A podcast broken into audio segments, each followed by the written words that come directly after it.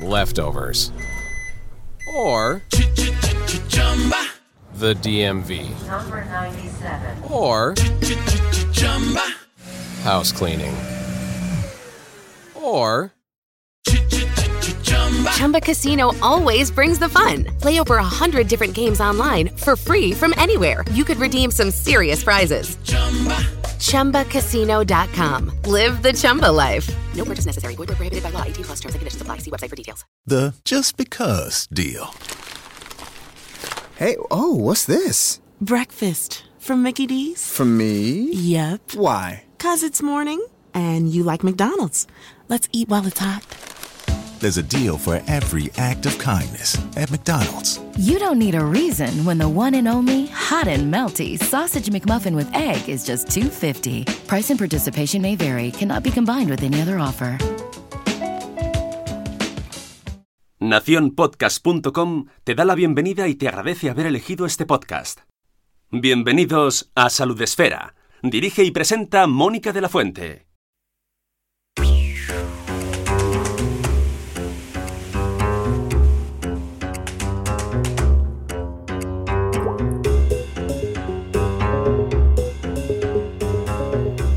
Bienvenidos al podcast de Salud Esfera, un día más. Hoy os traemos uno de los problemas de salud pública más graves del siglo XXI, un problema mundial que afecta progresivamente cada vez a más países y que allá por el 2016 se alcanzaban cifras de más de 41 millones de niños menores de 5 años en todo el mundo afectados por este problema. Hablamos del sobrepeso, y de la obesidad infantil. Y lo haremos, lo hacemos con el pediatra Carlos Casabona.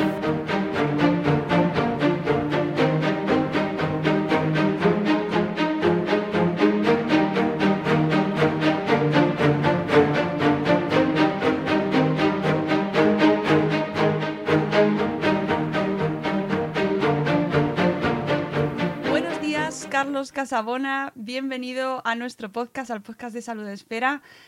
¿Qué tal? Lo primero, Oh, hola, ¿qué hay? Buenos días, Mónica. Aquí estamos pues batallando y luchando por la vida diaria, ¿no? pediatra, y, pero a ti te conocemos sobre todo por tu labor divulgativa en cuanto a la obesidad infantil, que como hemos dicho en la introducción, pues es uno de los problemas que nos dice la Organización Mundial de la Salud que eh, más preocupantes en nuestros días, pese a que no esté en las portadas todos los días. Bueno, Mónica, creo que eh, actualmente mm, sí que hay otros temas en los que no vamos a entrar porque son temas complejos, ¿no? Todos saben lo que, a lo que nos referimos, pero efectivamente mm, yo creo que aunque no estén las portadas cada día, mm, cíclicamente sí que vamos eh, encontrando noticias en casi todos los medios sobre uno de, un problema que afecta, imagínate, a la tercera parte de nuestra infancia, ¿no? Porque sumando cifras de sobrepeso y de obesidad, pues nos salen en diferentes estudios aproximadamente eso, entre el 30 al 40% dependiendo de las provincias, dependiendo de los estudios, etcétera. Por lo tanto, un problema que afecte a la tercera parte de nuestra infancia yo creo que es un problema pues muy serio. Escribiste en 2016 eh, el libro Tú eliges lo que comes, eh, un libro pues eh, referente que, que ya tiene cuatro años, que parece Sí. que ha llovido Sí, y que sienta un poco las bases sobre los principales problemas a los que nos enfrentamos en cu- cuando hablamos de obesidad infantil. Y lo que sí que me gustaría empezar es desde el 2016, ahora lo relees, lo, lo, lo ves con perspectiva y dices, madre mía, lo que ha llovido, lo que falta aquí. Mm. Hombre, eh, a ver, hay varios matices, ¿verdad? Eh, una de las eh, cosas que podríamos comentar mm, sería que eh, me acuerdo cuando el libro salió, ¿no? Yo tenía muchísimos menos seguidores en cualquier red, sea Instagram, Facebook, Twitter, de hecho Instagram ni tenía, ¿no? Y entonces era un libro que lo publiqué con Paidós, ¿no? una prestigiosa editorial del Grupo Planeta. Y eh, porque me vi obligado a recoger toda la experiencia que como clínico había mm, tenido, ¿no? Y entonces al principio eh, notaba que el libro, bueno, se iba vendiendo, ¿verdad? Pero no de una manera espectacular. Y yo, claro, le decía a la, a la editora, pero ¿cómo es posible si esto es un super libro, en plan Francisco Umbral, ¿no? Porque estaba convencido, ¿no?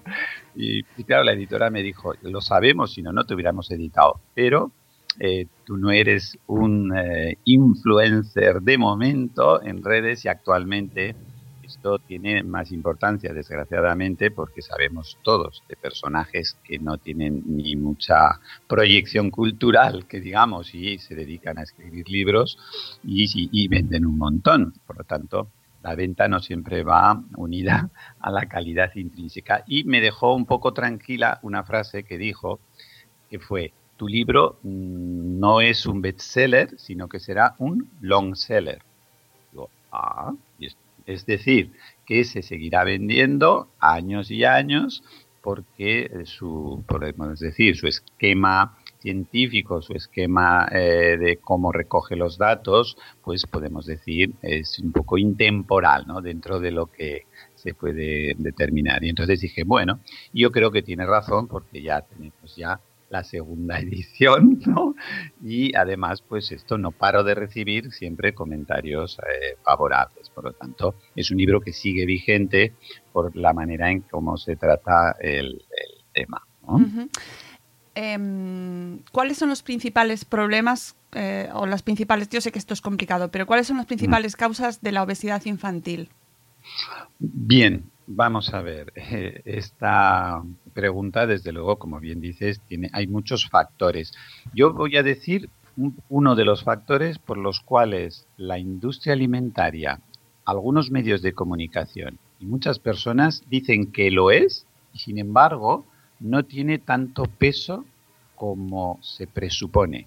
Es decir, vamos a empezar por el que no lo es, no es un factor tan claro como la gente piensa. ¿Y sabes cuál es? el sedentarismo. Es decir, el sedentarismo eh, es la palabra que surge siempre en cualquier debate, en cualquier publicación, en cualquier libro mm, sobre el, sobrepeso y la obesidad infantil, ¿no? Vamos a llamarlo casi el exceso de peso, ¿no? Porque a veces cuando hablamos de obesidad, pues eh, los oyentes o los pacientes o el público en general piensa en este niño ya que es muy evidente y que no hay dudas, pero sin embargo, los pediatras, los dietistas, nutricionistas vemos muchas veces niños de 4 o 6 años que son las edades claves en las que el 80% de sus familias no lo ven. Y ojo, Mónica, que es que no es que no lo vean solo sus familiares, sino que hay estudios que hasta el 50% de los sanitarios en los centros de salud sea el pediatra o sea la enfermera pediátrica, tampoco lo ven. Porque usan unas gráficas que no son adecuadas y porque a la edad de 3, 4 años no es tan sencillo diagnosticar un sobrepeso o un exceso de grasa. ¿De acuerdo?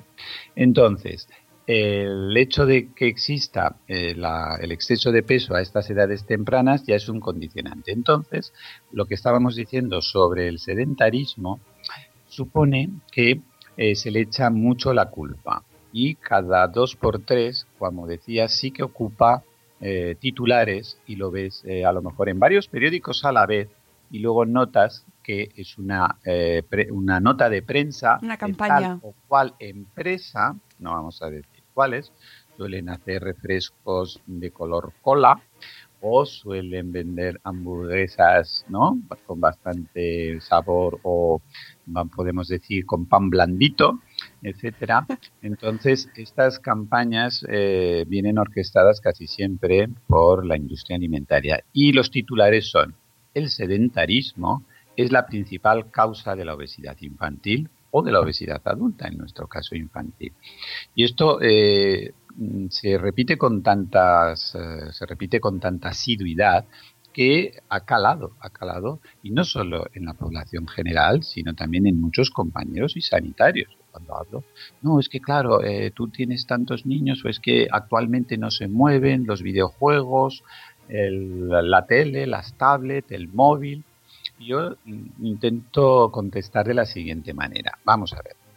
Eh, yo nací en el año 60, es decir, que este año cumpliré 60 años. Por lo tanto, eh, tengo una infancia y una buena memoria. Y yo puedo decir que en aquella, en aquel entonces, en la ciudad donde yo nací, en Zaragoza, ni los niños subían a los árboles, porque no había árboles en las ciudades, había menos que ahora, eso te lo puedo decir. Había un montón de coches mm, y las niñas, ¿no? No es como ahora que están apuntadas a básquet, a twirling, a montones de deportes. Jamás, Mónica, ha habido tantos niños haciendo deporte. Por lo tanto, el sedentarismo existe, evidentemente. Hay muchos niños que no se mueven, ¿no? Pero no hay más sedentarismo que en los años 60 y 70. ¿De acuerdo?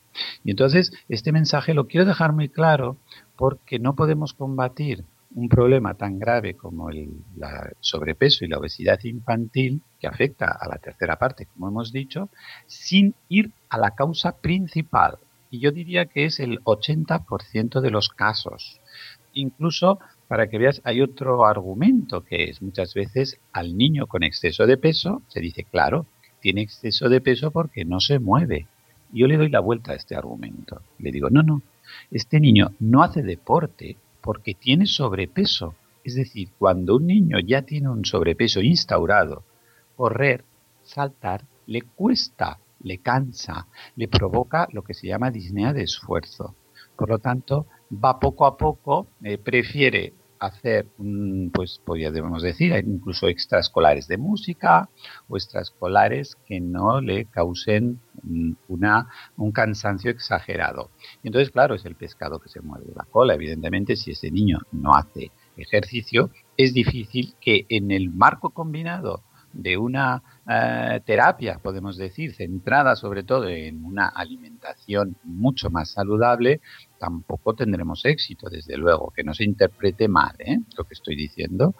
El deporte, el ejercicio físico es vital, Claro. ¿eh? es fundamental para una salud cardiovascular, pero, insisto, no es, y es uno de los mensajes que intenté dejar claro en el libro, no es el ejercicio el punto exclusivo o mm, fundamental a la hora de tratarlo, porque en muchos niños, repito, no hacen deporte porque tienen sobrepeso. No es que tengan sobrepeso por no hacer deporte. La alimentación es mucho más importante que el ejercicio físico, aunque lo ideal, por supuesto, es combinar los dos. Pero el mensaje que debe de recibir la familia es, primero vamos a centrarnos, sobre todo cuando hay un exceso de peso muy evidente, primero vamos a corregir la alimentación y luego, luego o inmediatamente casi, pero cuando damos demasiados mensajes en una misma consulta, hay probabilidades de que no se cumpla ninguno. Por eso yo soy de la opinión que, eh, por supuesto, el niño con sobrepeso necesitará unas 11 o 12 visitas en seis meses. Es decir, no podemos, que esto sucede en los centros de salud, desgraciadamente, Mónica, que se les cita, ay, no vienen, pero ¿cómo le vas a dar cita para dentro de dos meses? Esto es una distancia sideral ¿eh? para un caso de estos. Necesitamos adherencia. Y la adherencia solo se consigue primero que no le cambien el pediatra o la enfermera cada dos por tres, que esto sucede, ¿no? Y ganándose la confianza sin un tono también demasiado paternalista, es que esto lo hacéis mal, esto yo lo sé y vosotros no lo hacéis bien, porque ya veremos, como podemos ir comentando a lo largo de la entrevista, que hay muchos más factores que no están a la mano de la familia ni del pediatra. ¿eh? Eh, es que ha- eh, has mencionado un montón de, Sí. de factores. El sedentarismo no es uno de los principales, ojo, sí que es, pero el principal, desde luego, es una mala alimentación. Me interesa mucho algo que has comentado desde Mm. las consultas, que es el tema de las gráficas, de los percentiles. Sí, sí. Los percentiles. Vamos a por ellos. Vamos a por ¿eh? ellos porque Eh, Ujú. Hemos vivido una época de obsesión por los percentiles. Sí. Y no sé si venimos de una de, de preocupación absoluta porque los niños no estuviesen demasiado, de- fuesen muy pequeños, no estuviesen demasiado delgados, y venimos y, y estamos recogiendo ahora esta obsesión por los percentiles, no lo sé. ¿eh? Esto el pediatra Carlos González, que hace 18 o 20 años ya escribió un libro, que esto sí que es un long seller, Mónica.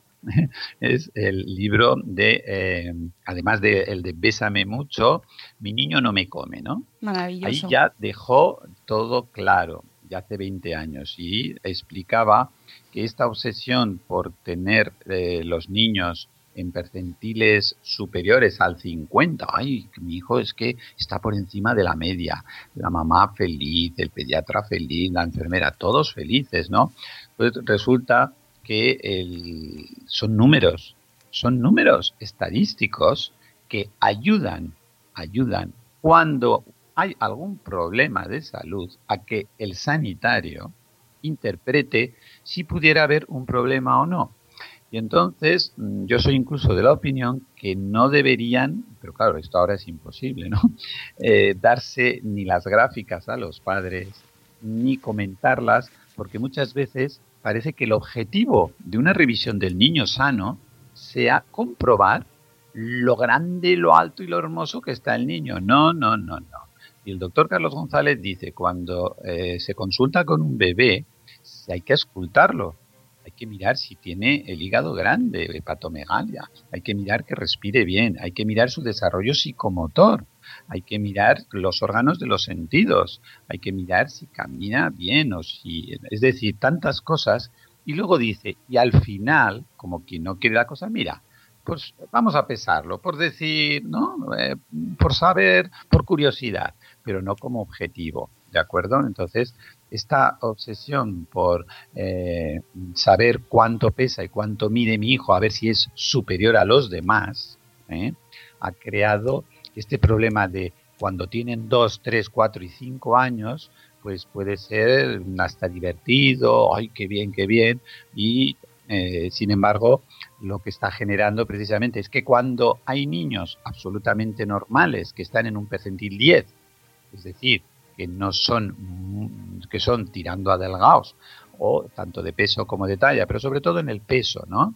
Eh, exista una preocupación que encima también, ahí fíjate que yo reparto a todos, ¿eh? Mónica, reparto a la industria, reparto a la familia y le reparto también a los sanitarios mm, porque lo he vivido, porque llevo 25 años en atención primaria, y muchos sanitarios eh, transmiten esa preocupación de que ese niño está en un percentil 10 o 25 por debajo de la media, ay, pues tráelo el mes que viene, a ver si sube de peso. ¿Qué mensaje es este, por favor? A ver, ¿este niño tiene diarreas? ¿Este niño tiene vómitos? ¿Este niño tiene mal color? ¿Tiene las mucosas conjuntivales bajas de color? No. Pues señora, usted tiene un niño sanísimo que no va a fichar por la NBA. ¿De acuerdo? Yo lo explico así en las consultas. Y sobre todo, claro, si los padres también tienen una talla, podemos decir, estándar, entonces, si lo explicas bien, pues no hay que hacer esto. Pero mm, desde aquí y para todos los sanitarios que nos oigan, que dejen de pesar a los bebés mes tras mes, una vez pasados los cuatro meses, a bebés que estén sanos. Evidentemente, si un bebé tiene diarreas, además de poder pedirle análisis coprocultivos, etcétera, o tiene cualquier otro problema, una gastroenteritis prolongada, ¿eh? evidentemente el peso será uno de los factores que habrá que controlar. Pero el pesar por pesar, ay, pues mira, vamos a pesarlo a ver si sube porque tiene un percentil 10 o 25. Yo les digo a las madres y a, las, a los sanitarios, pesar un bebé no le hace subir de peso. ¿no? Entonces el peligro muchas veces es que un bebé que está con lactancia materna y tiene cuatro meses, como en el quinto mes no haya subido lo que este sanitario, no del todo bien informado, espera, ay, pues le pongo una ayudita. Y entonces sale de la consulta con la ayudita y con, y, con menos materna, ¿sabes? Entonces, esto es un problema. Y eso ¿eh? sigue La pasando. Eso ¿eh? sigue pasando. Las hojas, las famosas hojas de prescripción de, recomendaciones eh, de introducción de la alimentación complementaria, en los cuatro meses se siguen dando en las consultas. Sí, yo creo que cada vez menos, pero eh, sí, las hojitas famosas estas de a los seis le daremos eh, media naranja, media pera, media y un zumo de una naranja todo recién exprimido a las cinco de la tarde. no a las 4 ni a las 6, ¿no? Y luego a los 7 meses le introduciremos el pollo, a los 7 el cordero, a los 8 la yema de huevo, a los 9 el pescado blanco, pero el blanco eh, capturado no sé dónde. A los esto ya no se ya no se sostiene, ¿eh? Mm. La alimentación eh, del complementaria o la alimentación del primer año de vida podemos decir que la guía más actualizada en la que Julio Basulto gran dietista nutricionista, amigo mío, y María Manera, otra gran dietista nutricionista que además es la que eh, dirige un poco los hilos de la en Cataluña de todas las guías hicieron en la guía de 0 a 3 y que ya está en castellano también, no solo en catalán, y que yo pienso que se está extendiendo para todos los centros de salud. Y ahí deja muy claro que eh, la manera de alimentar a un niño todos los tres primeros años de vida y no hay un calendario tan exacto de a tal mes esto, a tal otro, sino unas listas de alimentos que no son aconsejables y, una lista de los que eh, sí que son aconsejables. Em, eh, no, lo introduces en un libro, si no lo recuerdo mal, pero ahora se habla mucho del baby led winning. Sí, el baby led winning, mm, yo pienso, bueno, está muy de moda, ¿no? Abres Instagram y salen 25 cursos, ¿no? Y eh, hay un, creo que podemos decir, grupos específicos de familias a las que les gusta bastante porque da una libertad eh, y otro grupo, podemos decir, de familias quizás con, con, menos tiempo libre porque se requiere pues más dedicación que la alimentación con la cuchara típica y evidentemente tampoco es una moda actual. ¿eh? Claro. También, también hablaba Carlos González hace años de, de, esto, que viene a ser la alimentación guiada, o sea, la alimentación complementaria guiada por el bebé, ¿no? en el cual pues un bebé que ya tiene capacidad para coger cosas, llevárselas a la boca y que ha perdido el reflejo de extrusión, que es el reflejo de sacar la lengua cuando hay algo que aún no están eh, preparados desde el punto de vista de la maduración ¿no? Neuro, neuromotriz, ¿no? En poder tragar bien. Y entonces es una manera de alimentarla bastante lógica y yo creo que esto se ha hecho toda la vida, porque lo de los turmix, batidoras, termomixes, eh, baby cooks y todo esto no, existía, ¿no? Entonces, ¿qué hacían las madres hace 100 años? Pues yo pienso que cuando el niño tenía dientes, tenía, aunque o encías fuertes, ya a los 7, 8 meses ya empiezan a salir dientecitos, pues cogían un tenedor, ¿no? Y chafaban un plátano y para adelante, ¿sí o no? O incluso yo creo que si había un trocito de carne o de pollo, lo masticarían las madres, lo sacarían de la boca ya calentito y se lo darían para que el niño lo cogiera en, un plato o como fuera. Es decir, no es ningún invento moderno, ¿no? El, el no dar alimentos ultra triturados y con unas texturas finísimas de potito, ¿eh? Es decir, esto no ha existido, la, homogenización de la alimentación. Por lo tanto, el baby weaning no viene a ser más que intentar recuperar el sentido común a la hora de alimentar un bebé. Porque hay bebés que yo los veo a lo mejor con ocho meses, la madre a lo mejor lo estoy viendo en la consulta y coge y el llavero se lo lleva a que no sabes dónde se lo lleva el llavero del coche, a la boca. dice, no, es decir, ay, quita, quita esto y tal. O sea, o le deja jugar con el llavero o con un mordedor de un juguete. Y esto le dejan jugar. Y a lo mejor coge un plátano, no, no, esto no. O sea, la comida no se la vas a dejar coger. Y eh, un juguete o un hierro sí, pues eh, simplemente es esto, ¿no? El baby winning ha venido para quedarse o simplemente podemos decir eh, ha vuelto porque eh, hemos visto que el comer un bebé eh, la comida ultra triturada con texturas mm, súper finas no ayuda a que el niño sepa luego comer, porque luego tenemos que si se pierde esa ventana de entre los 7 meses a los 10 o los 11, de poder mm, tener trozos que no te ahogues, sino que sean blandos, pero que el niño pueda reconocer qué está sucediendo dentro de su boca, ese bebé que solo se le ha dado comida ultra fina va a tener los potitos hasta los 5 años. Esto lo estamos viendo, que es que en cuanto sale un grumo le dan ascos y, vomita o tiene náuseas, y niños que solo comen triturados hasta los 4 años. Es que yo si no le meto, fíjate la expresión, ¿eh?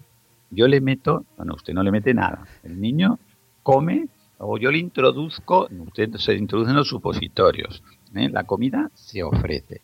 Entonces, el baby winning, además, mira, me gustaría también intentar un poco mm, no usar tanto el inglés, aunque va a ser difícil, ¿eh, Mónica? Sí, ya, ya está complicado. pero bueno, yo lo intento. Aprendo a comer solito, ¿no? O aprendo a comer solo. Lo que esto no se debe de, no se debe de interpretar como solo, sino sí, sin supervisión. Esto es, tiene que estar la mamá al lado. Y yo le llamaría también el método ACS. Aprendo a comer solo. ACS. Eh, me, resulta muy interesante el tema del baby led winning, sobre todo por y algo que comentas también mucho en tu libro por el tema de eh, la saciedad y de, mm, que los niños eh, determinen cuándo quieren dejar de comer y también está muy relacionado con el tema de la alimentación puramente infantil, es decir, en, el baby led winning utilizamos los alimentos que comemos los adultos también y es algo que tú sí que, que, hablas mucho, ¿no?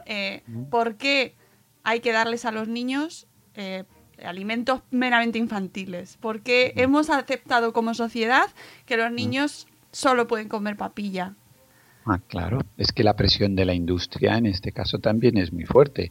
Hemos elaborado estos potitos pensando en los niños, con, unos, con unas hortalizas maravillosas ecológicas y con unas vacas que tenemos que les ponemos nombre y les cantamos y les damos masajes y hacemos potitos de ternera con verduras ecológicas pensadas para los niños. O también tenemos harinas con eh, todo tipo de cereales ultra ecológicos. Lo ecológico, lo podemos decir lo vegano, se está poniendo como sello de saludable y no es verdad. Aquí también nuestro amigo Mulet lo recomendamos también porque tiene una cantidad de libros claros para todo el público de transgénico sin miedo, comer sin miedo, comer saludable, en la que también se critica toda esta serie de sellos. Entonces, eh, yo diría un mensaje bien claro, Mónica. Huir de todo producto que diga que es para niños. Es, fuerte, ¿eh? Esto, es decir, cuando tú vas por el supermercado y dice y, te encuentras un brick de leche de, perdón, de leche de continuación, no, ¿eh? de leche de crecimiento, que hay muchos que se lían, ¿no? Esas leches de crecimiento, que son, son caras y no son necesarias, salvo algún caso que el pediatra pudiera tener en consideración, pues esto, que si lleva omega 3, que si lleva vitamina D, que si lleva eh, todas las vitaminas y todas las, eh, podemos decir, sustancias que son necesarias están en los alimentos. No necesitamos echarlas en, en, los, eh, en otros alimentos para darles un halo de superalimento. ¿Me explico? Entonces, cuando tú vas por el super y ves leche de crecimiento que te, que te hará crecer a tu hijo, ves unos cereales también de desayuno que llevan fósforo, hierro y tal o ves eh, mi primer, no sé qué, cao, ¿vale? Es diseñado por pediatras. Eso. Eh, etcétera, etcétera. Sellos que ya no hay, pero bueno, ¿eh? es, decir, todo aquel alimento que diga que es para bebés en un supermercado, el 95% no son saludables. Los bebés tienen que tomar comida real. Aquí hay una excepción y vamos a dejarla clara. Las leches de fórmula. La leche de fórmula es un producto de alta tecnología, seguro, con una composición ajustada a la ley, porque si no fuera así, eh, correría peligro al niño. ¿De acuerdo? Por lo tanto, cuando el bebé no puede tomar lactancia materna, no, que no hagamos experimentos, porque se han dado casos trágicos con leches vegetales mm, o con leches de otros mamíferos, sino que si el bebé no puede tomar en el primer año de vida, ¿eh? leche materna, el pediatra le ha de prescribir una leche de continuación formulada de acuerdo a unos estándares muy rígidos y que están fijados por ley. No hagamos experimentos. Ese sería el único alimento, podríamos decir, hiperprocesado, hay que decirlo ahora que está de moda la palabra, que es eh, saludable 100%, jamás equiparable a la lactancia materna, pero que sí que está orientado única y exclusivamente a los bebés. Los demás alimentos, de estos ya papillas, eh, potitos, mm, mi primera galleta, eh, mi primer no sé qué cao, ¿no? Pues todo esto, eh, harinas, potitos, alimentos, leches de crecimiento, pues no son necesarios, o, salvo que te vayas en una misión tripulada a Marte, ¿no?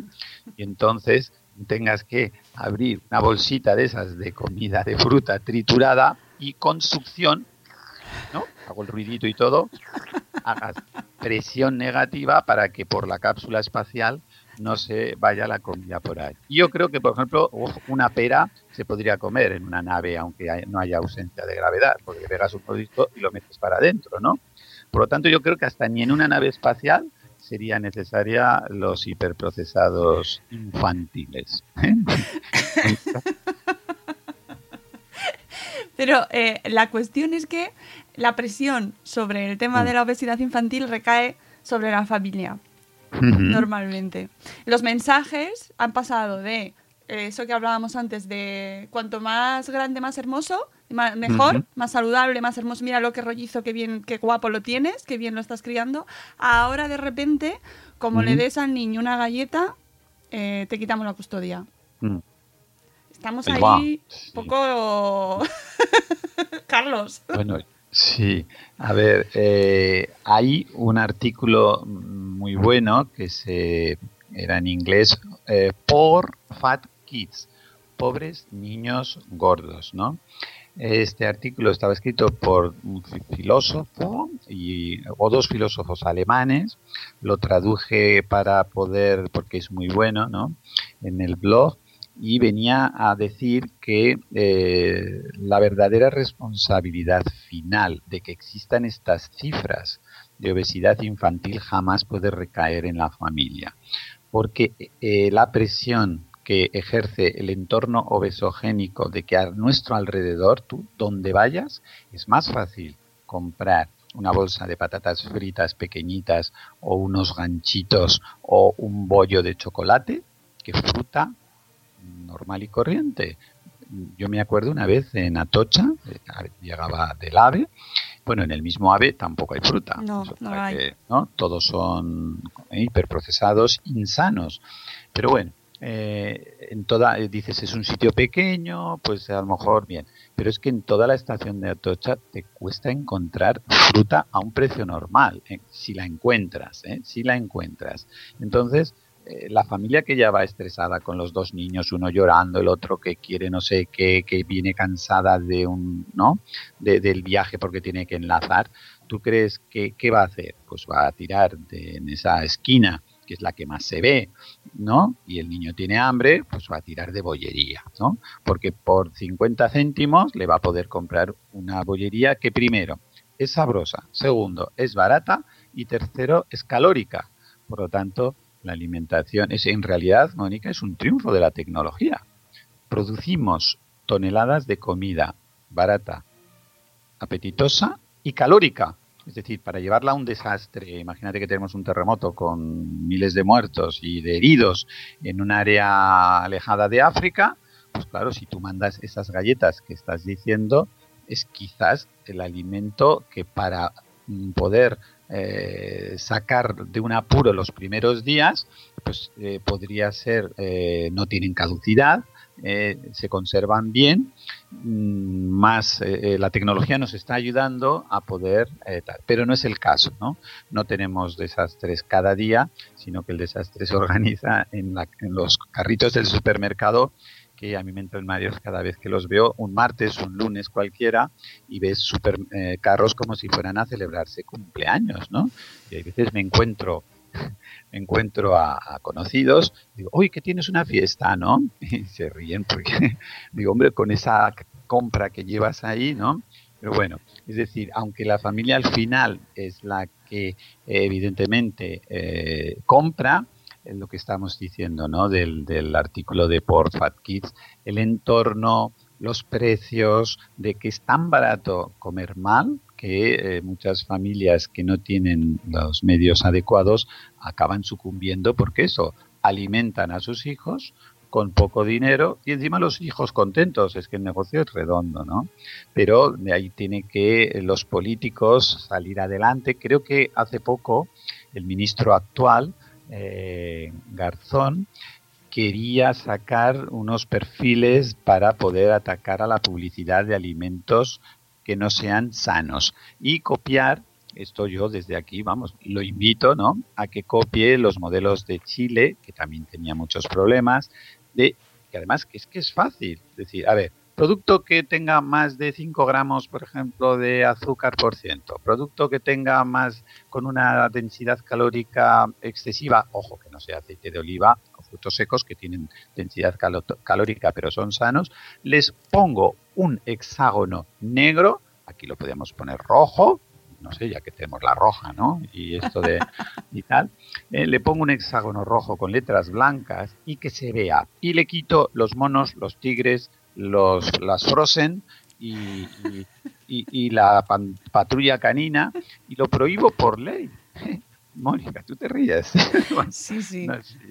Eh, hombre, es una, es una manera de, verlo, es la manera de decir lo que tengo, pero es de, hay que ser valientes y poder eh, coger a la industria, a la parte de la industria alimentaria que no lo está haciendo bien, ¿no? Poder decir desde el gobierno, decir, no, tus eh, cereales del desayuno, evidentemente hay libertad de mercado, ¿no?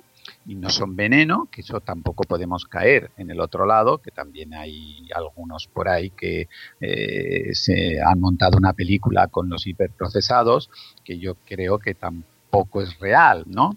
Por lo que yo digo que a veces, ¿no? Pueden sacar de un apuro o si se dosifican bien, tal. Entonces, eh, el tema es este, que parte de la industria alimentaria eh, no lo hace bien. Y entonces, con las cifras que tenemos, no sería nada malo eh, intentar eh, legislar de tal manera que ayudemos a los consumidores, no a que la industria alimentaria aumente sin parar sus cifras de venta. Y esto se hace con catalogando a ciertos productos con unos sellos bien claros, decir, este producto es alto en azúcar, este producto es alto en calorías, este producto no es eh, aconsejable para un consumo diario, etcétera. Se pueden consensuar montones de cosas que ya están prehechas y que ya hay una serie de estándares. Luego también están los el famoso Nutri-Score, eh, están los eh, códigos y entre todos podamos hacer que está ayudar a las familias, ¿no? Y los políticos tienen mucho, mucho que ver, pero no con planes tipo Avisa, ¿no? Que es Juan Revenga, también otro gran dietista y, amigo mío y, y, luchador, ¿no? Lo ha dicho muchas veces, ¿no? Y resulta que hacen planes gubernamentales contra la obesidad infantil firmado por montones de empresas que están precisamente ayudando a que haya más obesidad infantil. Y eso cómo se come, ¿no? Pues eso es hipocresía y una manera de lavar la cara con unos planes que son absolutamente eh, ineficaces, ¿no? Y recordemos también el famoso código PAOS, ¿no? Que lleva 8 o 10 años con la publicidad infantil que se incumple de manera sistemática ¿eh? sistemática y que no vienen a ser más que lavados de cara.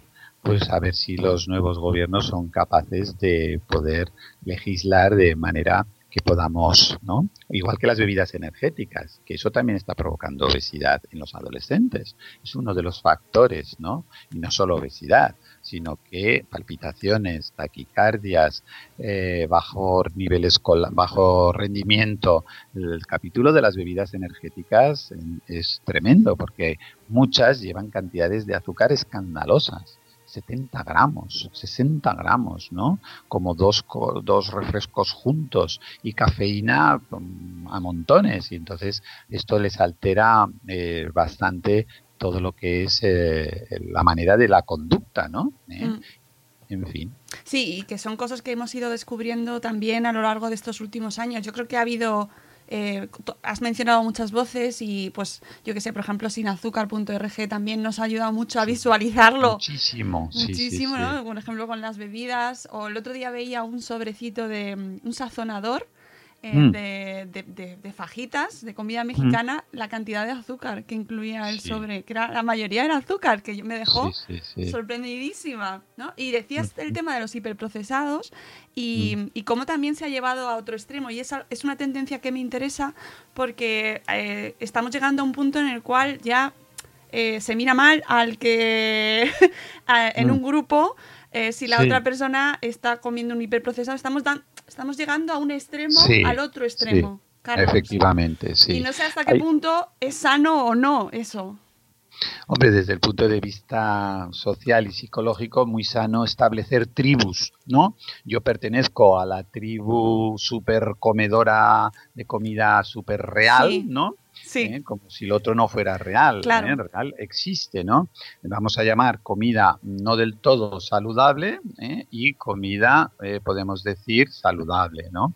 Entonces es peligroso. Hay otra gran divulgadora que es mm, ay, dime, que tiene el, el- Débora Ciencia. sí esto es que tiene el blog Di- dimetilsulfuro dimetilsulfuro. que hizo un, hizo un yo hablé con ella hablé con ella una vez en Naucas es fantástica no hizo un vídeo fantástico no Sí. y dice es que a mí me da miedo esto de no de que establezcamos tribus de tú eres eh, perteneciente a los que comen bien y tú eres una de las tribus que no tienes eh, ninguna voluntad y estás eh, siempre adicta a todo tipo de comidas cuando hemos hablado Mónica de los factores eh, culturales económicos Ahí está. que rodean. Y fíjate, por ejemplo, una familia que tenga tres hijos y no tenga dinero, ¿qué hace el fin de semana, Mónica?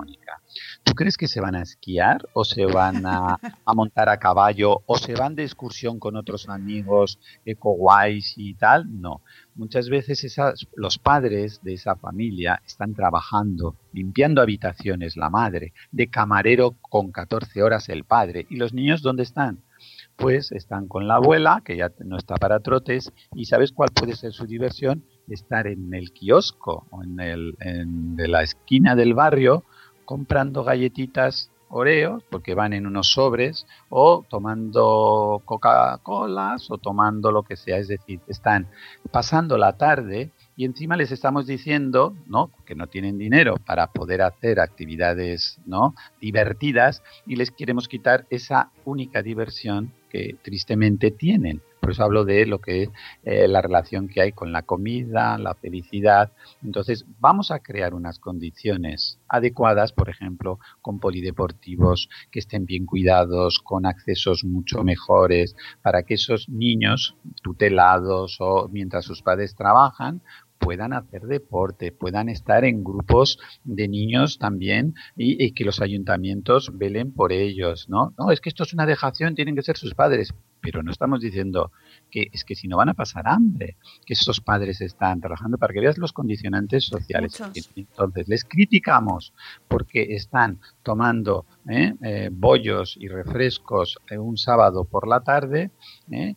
cuando resulta que no les no tienen muchas alternativas y este, habría que cambiar todo lo que es la, la, la, sociedad.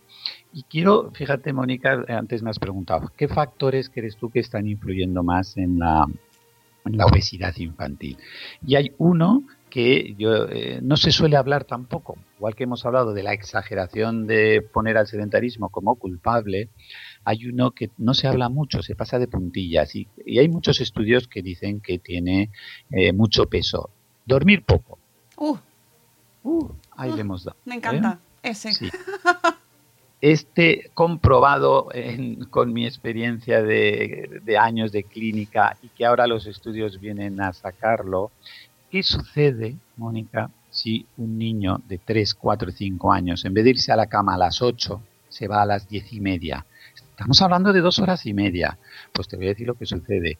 Hay varios factores. Primero, vamos a por los factores eh, más eh, neuroendocrinos, científicos, disregulaciones neurohormonales con disminución de leptina, que es la hormona que tendría a quemar más las grasas, aumento de grelina, la hormona que nos estimula el hambre. Pero bueno, esto para los, podemos decir, eh, más sanitarios o más que les guste el problema, ¿de acuerdo? Pero además de estas alteraciones neuroendocrinas que se producen cuando falta el sueño en los niños y en los adultos también, hay dos cosas que son de sentido común. Si yo estoy dos horas y media o tres despierto y he cenado a las ocho, ¿qué pasará a las diez y media o a las once? Que vuelven a tener hambre. Es decir, que es muy frecuente que el tener dos o tres horas más despierto es otra oportunidad más para ese picoteo. No voy a decir volver a cenar, pero sí que se cuele, ay, parece que tengo un agujerito. Y antes de dormir, pues inconscientemente a pie de nevera, a pie de armario, dos galletas, dos patatas fritas o un yogur azucarado que no va a ser nada saludable. Los lácteos azucarados, luego le damos un repaso, también hablamos. Siguiendo con la falta de sueño, no solo pues tenemos alteraciones neuroendocrinas, no solo tenemos una oportunidad más para comer, sino que hay otro motivo muy sencillo de comprender. Si yo no duermo lo suficiente, ¿cómo me levantaré al día siguiente? Cansado, cansado. Y si ese niño se levanta cansado y a lo mejor podría ir al cole con tiempo andando, ay mamá, no sé qué tal, al final cogemos el coche y ya hemos perdido una oportunidad de poder tener un poco de actividad física.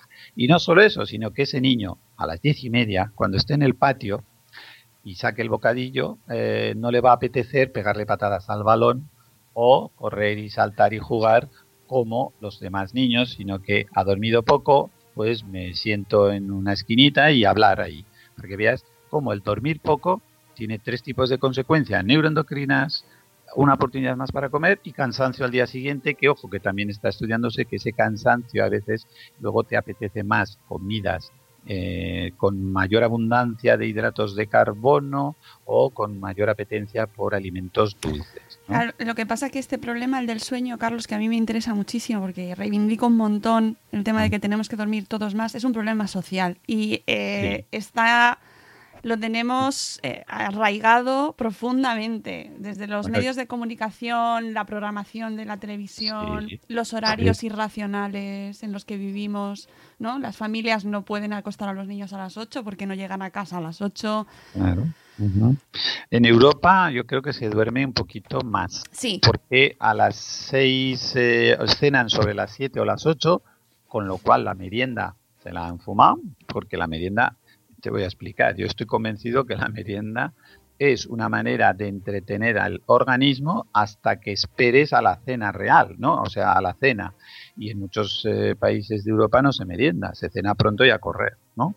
Por lo cual, fíjate que los países que más obesidad infantil tienen actualmente en Europa son Italia, Malta, Grecia y España toda la cuenca mediterránea, pero no éramos los de la dieta mediterránea, los super guays, y ahora resulta que los países escandinavos, que no, con el frío que pela allí, y que no, y resulta que están teniendo menos obesidad infantil. Pues una de estas razones es sencillamente que duermen más los niños, que se acuestan antes, cenan con sus padres, ¿no? Y eh, encima no existe esa merienda que además suele ser una merienda basada en cosas que no son saludables.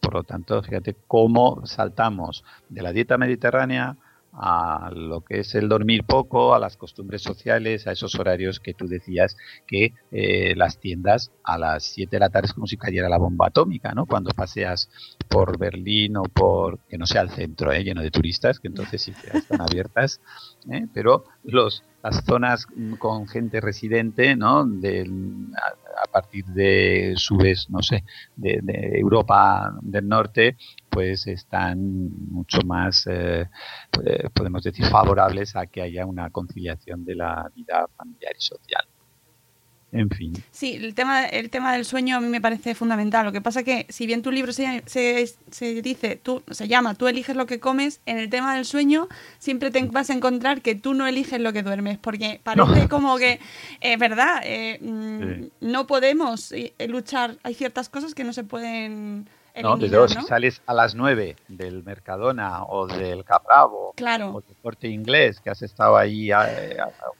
trabajando ocho horas. Claro, ¿no? hay gente que te lo dice, es imposible. Entonces, pero co- como sociedad está- tenemos un problema brutal con el sueño y, tendríamos que agarrarlo rápidamente porque, porque me parece que afecta a todos los niveles.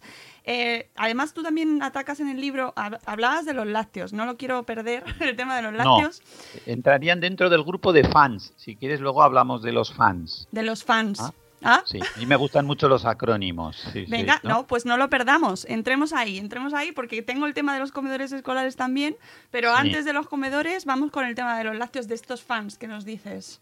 Sí. Eh, los fans eh, tienen un peso en la génesis del problema de la obesidad infantil tremendo y es fácil de comprender. Eh, son alimentos que parecen saludables y no lo son. Entonces, si son alimentos que parecen saludables, eh, los compran de manera diaria las familias y dicen, lo estoy haciendo de maravilla, Claro. ¿no? Por lo tanto, esto, eh, y sin embargo, cuando les das, eh, les explicas que es un error, pues se quedan a cuadros, ¿no?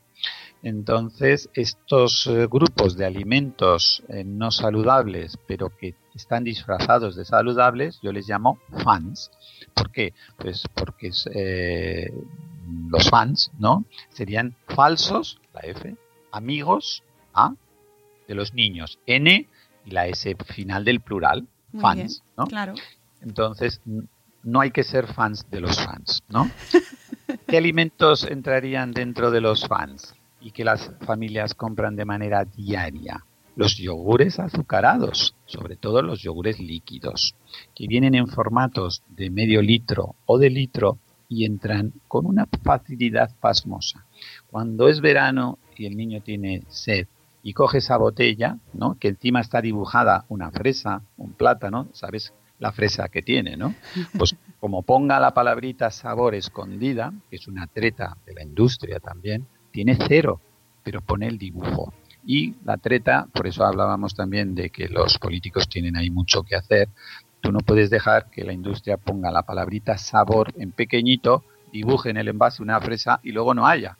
Pues ese yogur de sabor fresa está muy azucarado. Si el niño se toma 200 o 300, ¿no? Un vaso entero, pues se va a meter 20 o 25 gramos de azúcar, como un refresco. Por lo tanto, azúcar libre, ¿no? Ese yogur azucarado, o aunque sea con fruta, también ese yogur con, que muchas veces lo venden con un cero muy grande en el frontal, ese cero no es cero de azúcar, es un cero de grasa. Y nos están engañuflando diciendo, ves, este de- no te preocupes, que este yogur es un yogur maravilloso, tiene cero, pero cero qué? ¿Eh? Cero grasa. Pues la grasa láctea no es tan mala, ¿no? Es decir, eh, lo que me estás escondiendo es el azúcar que lleva, ¿de acuerdo? Por lo tanto, sea yogur líquido, sea yogur con fruta, sea una leche chocolateada, el típico batido de chocolate batidos. que ahora vemos a niños con el brick en la mano a cualquier hora, cualquier día, ¿no? Con el batidito de chocolate que se vende como leche. Ah, esto es un lácteo. No, no, no, no. Esto es un chuche lácteo. ¿De acuerdo? ¿Eh? Y eh, hay marcas que pueden tener más azúcar, un brick de leche chocolateada, vamos a llamarlo, más que un refresco. Por lo tanto, esto es un alimento que está eh, bajo la apariencia, un yogur, imagínate, un yogur, por favor, ¿no? O un tipo eh, danoninos o lo que antes era el petit suisse o eh, de otras marcas, me parece que se llaman Casey, el típico queso fresco que eh, se toma como si fuera también con cuchara y que también te dice que sube las defensas, que te ayudará, etcétera, también con dibujitos, pues entra dentro de chuche lácteo. Las leches fermentadas, también las tenemos por ahí, todos sabemos los nombres, ¿no? Leches fermentadas, ¿eh? que serían pues los actimemes, ¿no? ¿Eh? Eh, etcétera, etcétera, que resulta que también tienen azúcares libres a montón. Aunque ahora la industria no es tonta y va sacando versiones sin azúcar de muchos productos, pero no quita los otros, con lo cual extiende la gama y aquellas personas que no se enteran o lo que estábamos diciendo antes, ¿no? pues siguen consumiendo las versiones azucaradas, porque ahora hay una gran transformación, ¿no? que luego esto daría casi para otro día, ¿eh? hablar de los edulcorantes. Uf, sí. ¿eh? Porque, claro, la industria no es tonta. Ahora eh, está quitando el azúcar de muchos sitios, pero esto no está ayudando a comer mejor. Bueno, Claro. que nos perdemos. Seguimos. Lácteos, como los fans, azucarados. Leches fermentadas, quesos frescos, yogures tanto líquidos como sólidos y leches saborizadas. Fíjate, productos que parecen, ¿no? Mm, Sanos. Ay, no me diga, pues si mi hijo se toma dos actileles de estos cada día y con lo que le gustan. Claro que le gustan, porque están súper azucarados. Ah, pero es que esto no le suben las defensas. Digo, pues no, señora, no, no. Entonces, todo el mundo sabe que un, eh, un bollo o un refresco no son, o unas patatas fritas de esas finitas, finitas, que han cogido todo el aceite del mundo, no son saludables, este mensaje ya lo sabe la población. Pero lo que no saben aún es que esos lácteos azucarados no son saludables. Ojo, no caigamos en lo de antes, para el día a día. que un día de vez en cuando, pues bueno, uno se tome su queso fresco azucarado, su yogur azucarado, pero el hecho de venderse en envases que van de 10 en 10 o de 12 en 12 no ayuda. Ahí la industria no es la cuela por la escuadra, ¿sabes? Un gol, por toda la escuadra. Tú te llevas a casa 12 envases de estos porque te lo digo yo. No, si yo solo quiero uno, no, no. Y te lo dice, no se puede separar. Cuando en los años 60 y 70, que insisto, yo los viví, afortunadamente, allí se podían comprar los yogures de manera individual. Entonces es una manera que tiene también la industria de decir, bueno, te vas a llevar un litro de esta leche fermentada porque te lo digo yo y te pongo todos unos dibujos súper guays para que tus hijos encima lo digan. Seguimos con fans, Mónica. Después de los lácteos, ¿qué vienen? Pues los cereales. Cuando yo voy, ay, los cereales, ¿no? Cuando yo voy a un colegio, a un colegio y digo, a ver, ¿qué son los cereales? Y saco cosas, o sea, eh, esto, esto, esto, adivínalo, todas las cajas, ¿no? Gigantes, con dibujitos y con eh, que suenan, ¿no? Los productos que llevan dentro, a eso le llaman cereales. Pues estos no son cereales, son chucheales, ¿no? Yo creo que es una de las palabras que también de mi cuño está teniendo un poquito de aceptación para poder transmitir a las familias un mensaje claro. Eso no son cereales, esas cosas que hay ahí dentro, sino que son chucheales, porque sus contenidos de azúcar están entre un 18 a un 35 o un 40%. Madre mía. Hay uno que creo que lleva un 43%, es decir, que la mitad es azúcar. ¿eh? Y esto hay que explicárselo porque muchos niños están desayunando cada día esos cereales que la madre piensa que son sanos porque lo pone el envase. Claro. Es que el envase te lo dice, que lleva vitamina D, que lleva calcio, que te ayudará a crecer y encima en las bases de las pirámides ya lo dice, cereales, cereales, cereales. No, eso no son cereales, cereales el arroz normal, la avena, ¿no? Esto es un cereal. Y el último grupo de fans, ya tenemos el uno, los lácteos azucarados, ¿verdad? Los chuchelácteos. El segundo, los chucheales, ¿no? Cereales de desayuno, pero fíjate la industria lo lista que es como cataloga con el lenguaje, el lenguaje nos hace humanos, Mónica, eh, con el lenguaje hace que creamos mm, algo que no es. Por ejemplo, bebidas energéticas, parece que te van a dar energía. Pues no, no son bebidas energéticas, son bebidas excitantes. Cereales de desayuno, no, no, no, son cereales azucarados. Fíjate, si habláramos, si Sí. no dejáramos, ¿no? Habláramos mejor o podríamos transmitir ese mensaje, ¿no? O lácteos eh, que suben defensas, no, no, son lácteos azucarados. El último grupo de mm, fans, ¿no? Tenemos los lácteos azucarados, tenemos los eh, cereales. los chucheales, y luego habría otro grupo de fans que ya serían las leches de crecimiento. Bueno, entrarían dentro también, dentro de los lácteos que no son. Y seguro que me dejó alguna cosa más. ¿Mm? Sí, bueno, también hemos descubierto en los últimos años el tema de los embutidos, por ejemplo. ¿no? Que, que se usaban como pues Ah, merienda. a todas horas. Sí, Sí. proteínas. Es que son Claro, proteínas, claro. Son proteínas más grasas eh, de no muy buena procedencia, más sal, sal, sobre todo la sal. La sal, yo estoy pronto por a ver si escribo el otro libro o algo, ¿no? Bueno, Porque el tema, el tema del azúcar sí que ha sido, afortunadamente, la, se ha concienciado la sociedad, pero la sal no hay manera, ¿eh? Las familias siguen poniendo embutidos como si eso fuera lo más saludable del mundo y nadie está atacándoles demasiado. O sea que, Mónica, a ver si entre tú y yo, ¿no? Ponemos al fuet, a la jamoncito de york, y que nuestras amigas boticaria, Yema del Caño, con ese vídeo fabuloso de, ¿no? de Naucas, con el libro que, que sacó también, ¿no?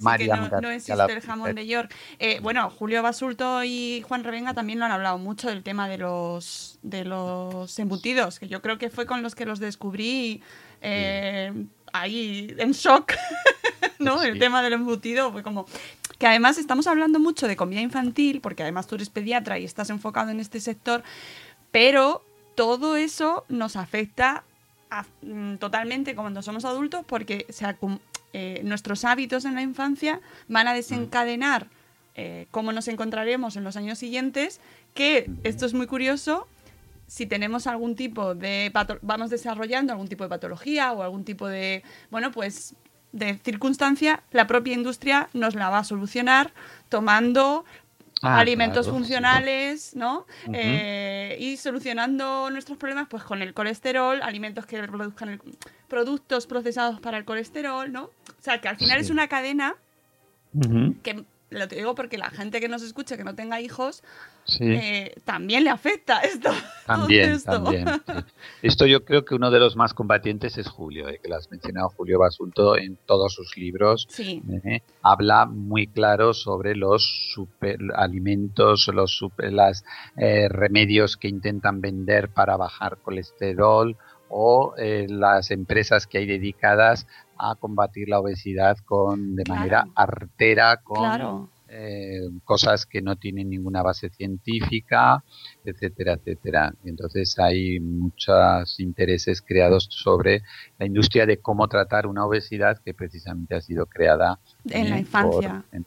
Claro, efectivamente. Y ya para ir cerrando, porque te, mm. puedo robar toda la mañana, el tema de los... no, no, ya... ¿eh? Vamos a cerrar, vamos a cerrar. Pero sí que me interesa mucho el tema de los comedores escolares, porque en el colegio es donde pasan muchísimo tiempo y en nuestros días muchos de nuestros niños comen en los comedores escolares. ¿Qué pasa con esta alimentación? ¿Cómo, ¿Cómo se cuida? ¿Cómo nos...? Porque en casa, bueno, pues tenemos un poquito más de acción, ¿no? De campo de acción. Pero ¿y en los comedores escolares? ¿Se está haciendo algo? Porque tú ahí tienes... Dices, lo, denominas como un, un, caballo de batalla, ¿no? Un, un punto ahí a luchar. Vamos a ver, eh, en los comedores escolares escribí hace años eh, un artículo bastante largo para Eroski Consumer. Hace poco también estuve en Madrid eh, para una cadena que no voy a nombrar y con alguien que tampoco voy a nombrar, pero que al final, después de una mañana de grabaciones, no llegamos a un acuerdo, Vaya. ¿sabes? Porque era un tipo de programa, podríamos decir, que busca sensacionalismo y quería que esta persona que les pusiera un suspenso, ¿no? Cuando resulta que yo creo que eh, los comedores escolares son mejorables, pero no tienen la culpa de la epidemia de sobrepeso y obesidad infantil. Y no tienen la culpa, Mónica, por una razón matemática. Hay 140, 150 días de colegio al año y hay 365. ¿Cuántas comidas hacemos al día? Generalmente vamos a poner 5. Desayuno, media mañana, comida, merienda y cena, 5. 5 por 365 son unos 1.700 comidas en un año. De estas 1.700, solo 140 van a ser en un comedor escolar. No sé si ves por dónde voy, ¿no? Sí, sí. Es decir, no llega ni a un 9% el número de veces que un niño hace una ingesta, ¿no? Eh, fuera de su casa. Por lo tanto, el grueso de la alimentación ha de estar en un entorno familiar y social. Por lo tanto, los comedores escolares son mejorables, pero en ningún caso son culpables de lo que. Y esto es un tema como el sedentarismo.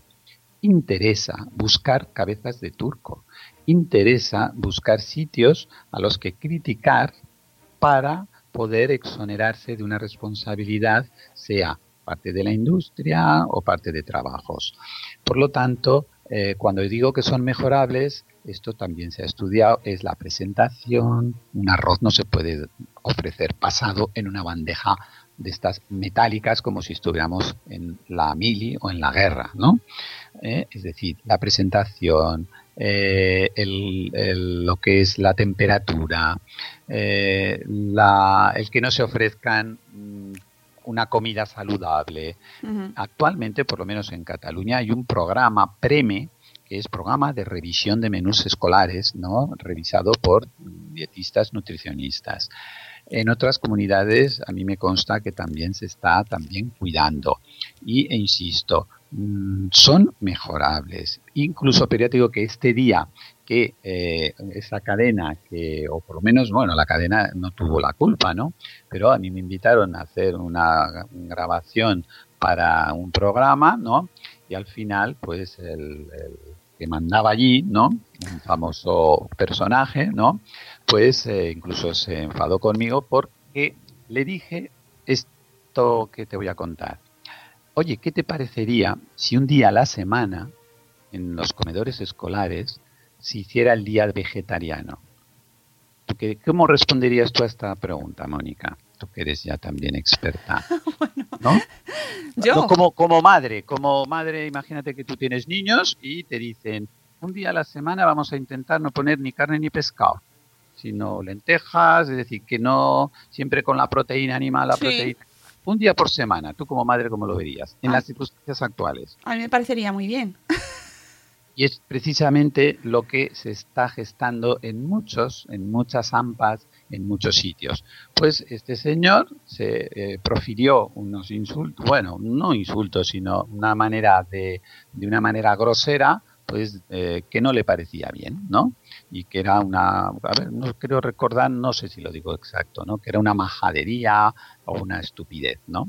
Pues eso quiere decir que a veces el intentar hacer programas mmm, para eh, con un tinte muy muy sensacionalista pues no siempre claro yo no fui allí a decir lo que querían que dijera sino lo que yo pienso no ¿Eh? aunque ya digo esa cadena otro día sí que tuvo un programa que vino a mi casa me hicimos un, una, una performance con mi nevera eso sí que salió en pantalla y se lo agradezco mucho y tal pero no siempre pueden salir las cosas como uno espera. Por eso quiere decir que el tema de los comedores escolares da mucho, mucho que hablar. Evidentemente, seguro que hay algún colegio que es una empresa de catering y llevan la comida de no sé dónde y llega fría y entonces y tiene pescado de este de mala calidad así eh, medio empanado medio no o eh, abusa de también de productos que no son saludables o casi no hay fruta y verdura evidentemente. Pero hay cada comunidad autónoma tiene una manera de, de llevarlo y es muy complicado poder decir eh, los comedores escolares son, malísimos, hay que mejorarlos, porque hay algunos sitios que están bien, otros regular y otros mal. Por lo tanto, eh, podemos emitir, pero yo creo que en líneas generales y por el tema sobre el que me has comentado, que es el exceso de peso infantil, no son culpables. Para eso sí, eso no tiene por qué estar en contra de que cumplan una misión educadora que por ejemplo antes de ir al comedor se les dijera, pues mira, eh, las frutas tienen esto y tienen vitaminas y antioxidantes y fibra y debemos de comerlas con más frecuencia y haces la clase y luego vas y pumba, ¿qué pones en el postre? Fruta, no un yogur azucarado. Sí, que sería una oportunidad estupenda de incluir esa educación nutricional. Es decir, que el comedor escolar cumple una misión muy valiosa, ¿no? Y en esto todos los agentes implicados, tanto AMPAS eh, como las comunidades, ayuntamientos, familias, deben de ir remar en esa dirección de dar calidad y que los niños que no estén ahí también con un ruido increíble. Yo he estado en algunos. Sí, el ruido. Es, eh, los, se puede a lo mejor, fíjate qué tontería, si el comedor pones cuadros o pones en las paredes cosas, unas alfombras o alguna cosa, ¿no? O, o usar cubiertos que no sean tan ruidosos o eh, decir, eh, instruir a los monitores para que hablen bajito, ¿no? Por ejemplo. Y que los niños no griten. que puedan, ¿eh? Que o no hacerles griten.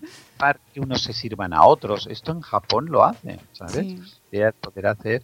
eh, eh, hay muchos detalles sobre los comedores escolares que se pueden mejorar. Sí, tu, eh, tu colega Matilde Zornoza de Pediatra 2.0 habla mucho de los comedores escolares.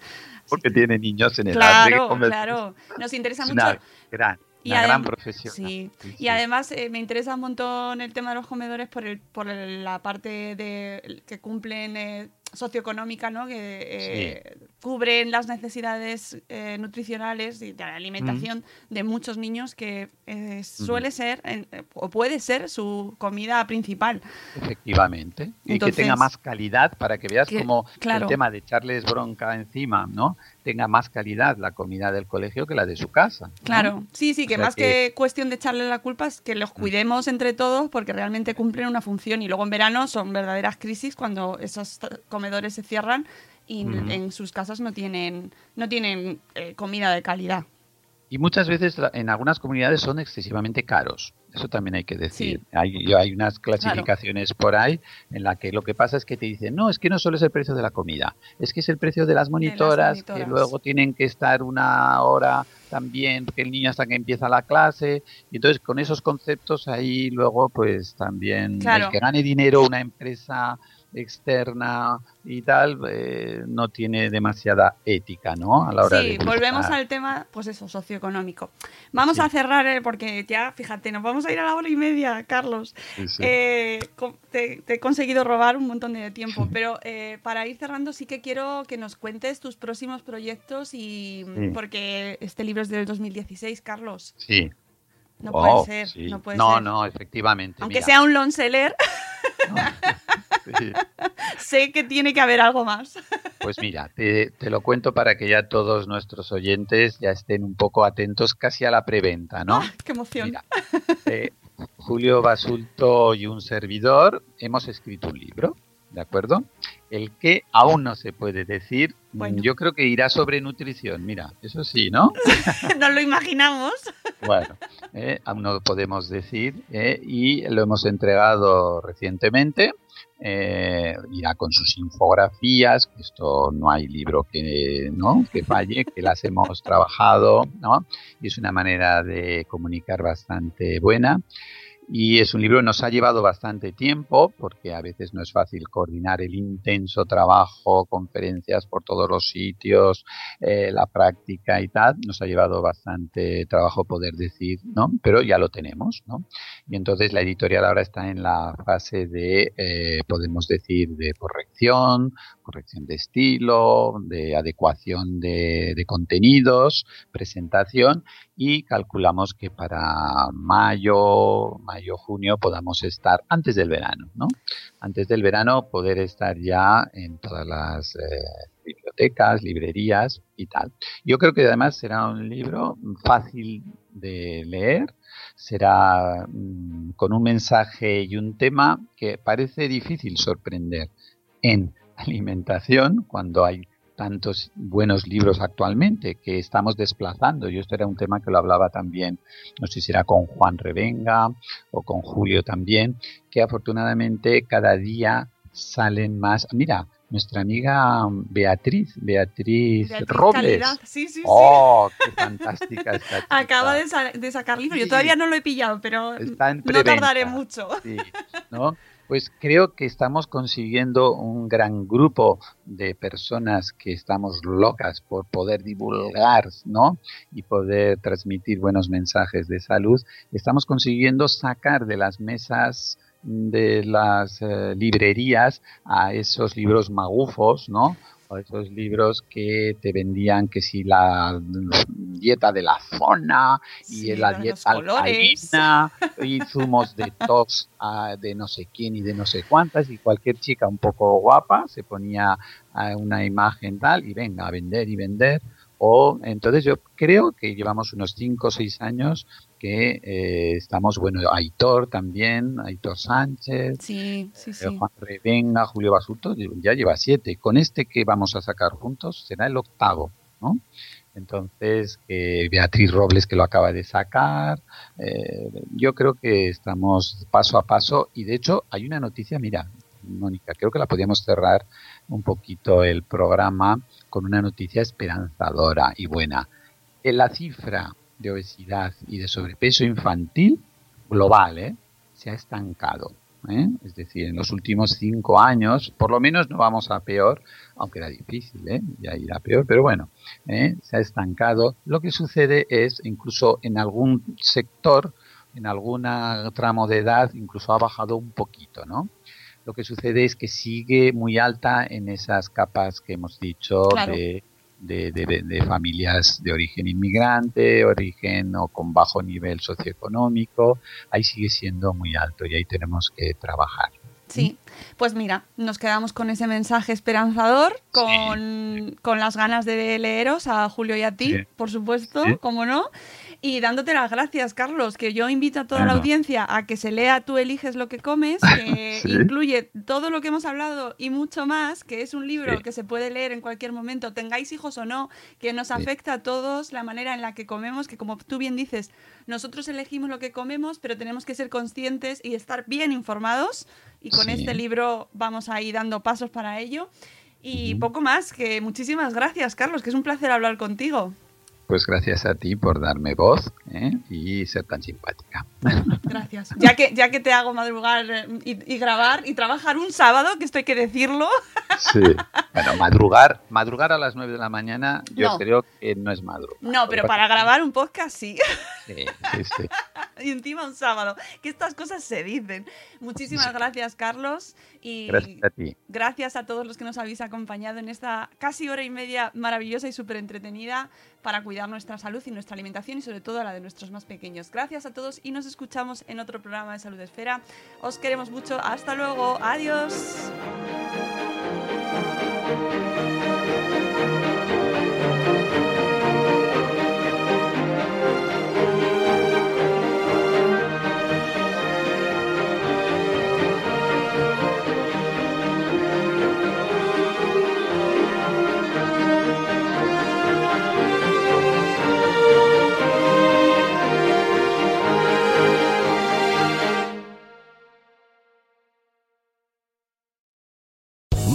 Casino asking people what's the weirdest place you've gotten lucky? Lucky? In line at the deli, I guess? Aha, in my dentist's office.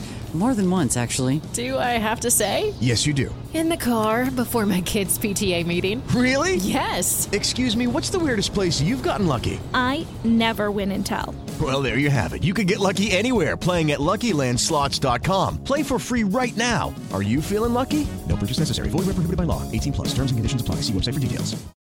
This is it. This is the year. Enough dreaming about growing my business online.